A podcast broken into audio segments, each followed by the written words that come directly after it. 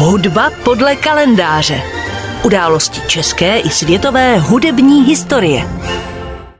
Dnešní hudba podle kalendáře připomene polského skladatele klasické i operní hudby, jednoho z nejvýraznějších představitelů hudební avantgardy druhé poloviny 20. století, Křištofa Pendereckého. Narodil se 23. listopadu 1933, takže by se byl dožil 90 let. Křištof Eugeniuš Penderecky se narodil v Debici v podkarpatském vojvodství. Jeho otec Tadeusz Penderecky byl právník a v době Křištofova narození byl ředitelem místní banky. Předci Pendereckého se do Debice přestěhovali v polovině 19. století z Vratislavy. Babička byla arménského původu a pocházela z perského Isfahánu. V roce 1946 začal Penderecky studovat na gymnáziu a vedle toho se učil hře na housle u dirigenta místního vojenského orchestru Stanislava Darlaka. Po maturitě v roce 1951 odešel Penderecky do Krakova, aby studoval na Jagiellonské univerzitě, ale i nadále se věnoval i hudbě. Studoval hru na housle, hudební teorii a v roce 1954 vstoupil na Krakovskou hudební akademii, kde se věnoval studiu kompozice. Po absolvování akademie v roce 1958 zůstal pak na škole jako pedagog. Jeho první kompoziční práce vykazují vliv Igora Stravinského, Antona Weberna a Piera Buléze. Do mezinárodního povědomí se Křištof Penderecky dostal, když byli v roce 1959 na festivalu soudobé hudby Varšavský podzim uvedeny jeho skladby Strofy, Davidovi žalmy a Emanancie. Světový úspěch mu pak přinesla skladba Obětem Hirošimy, nářek pro 52 smyčcových nástrojů. V ní použil i neobvyklé instrumentální techniky, například hru za kobylkou, klepání na dno nástroje a také textury. Skladba měla pracovní název 8 minut 37 sekund.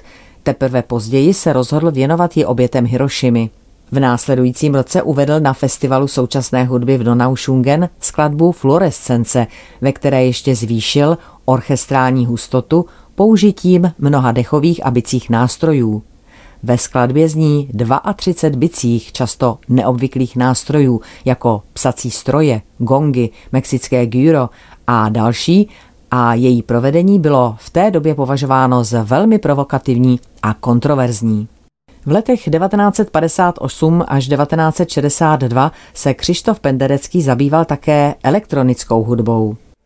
Propagátor elektronické hudby a muzikolog Josef Patkovsky mu umožnil přístup do experimentálního studia polského rozhlasu ve Varšavě, ve kterém pořádal semináře s účastí zahraničních skladatelů.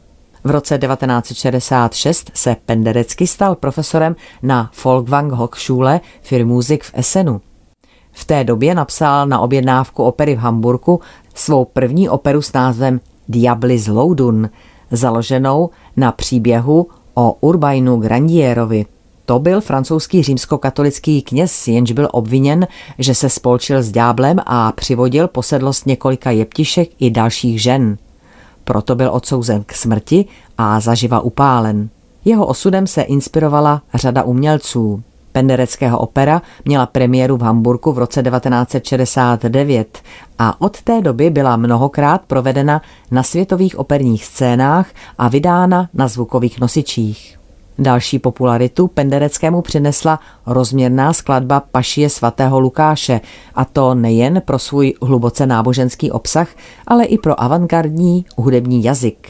Ve skladbě jsou použity nejrůznější hudební styly, Experimentální skladebné postupy jsou tu konfrontovány s barokní formou i s občasným použitím tradiční harmonie a melodie.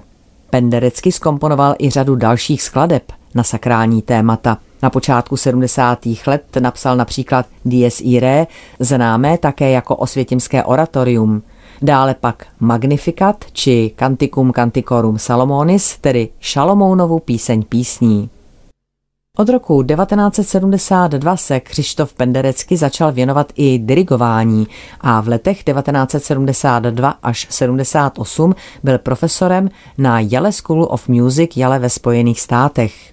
V roce 1973 dokončil svou první symfonii a v polovině 70. let radikálně změnil svůj kompoziční styl. Ustoupil od avantgardních postupů a obrátil se k baroku a neoklasicismu. V tomto duchu pak skomponoval svůj první houslový koncert a výrazně se tato změna projevila zejména ve druhé symfonii, tedy Vánoční, kde mimo jiné zaznívá citace z oblíbené vánoční písně Tichá noc. V roce 1980 si polské odborové hnutí Solidarita u skladatele objednalo skladbu ke slavnosti odhalení památníku obětem protivládních demonstrací v Gdaňsku a Penderecky skomponoval dílo Lacrimosa, které později rozšířil na jednu ze svých nejznámějších skladeb Polské requiem. V roce 2001 obdrželo Pendereckého krédo cenu Grammy za nejlepší zborové dílo. V témže roce obdržel také nejvyšší španělské vyznamenání, udělované jedincům, skupinám lidí či organizacím z celého světa za pozoruhodné úspěchy v oblasti vědy, humanitních věd a lidských vztahů a sice cenu knížete Asturského. Kromě toho Penderecky obdržel i řadu čestných doktorátů na univerzitách celého světa. Penderecky zemřel 29. března 2020 po dlouhé nemoci ve věku 86 let. Hudba podle kalendáře.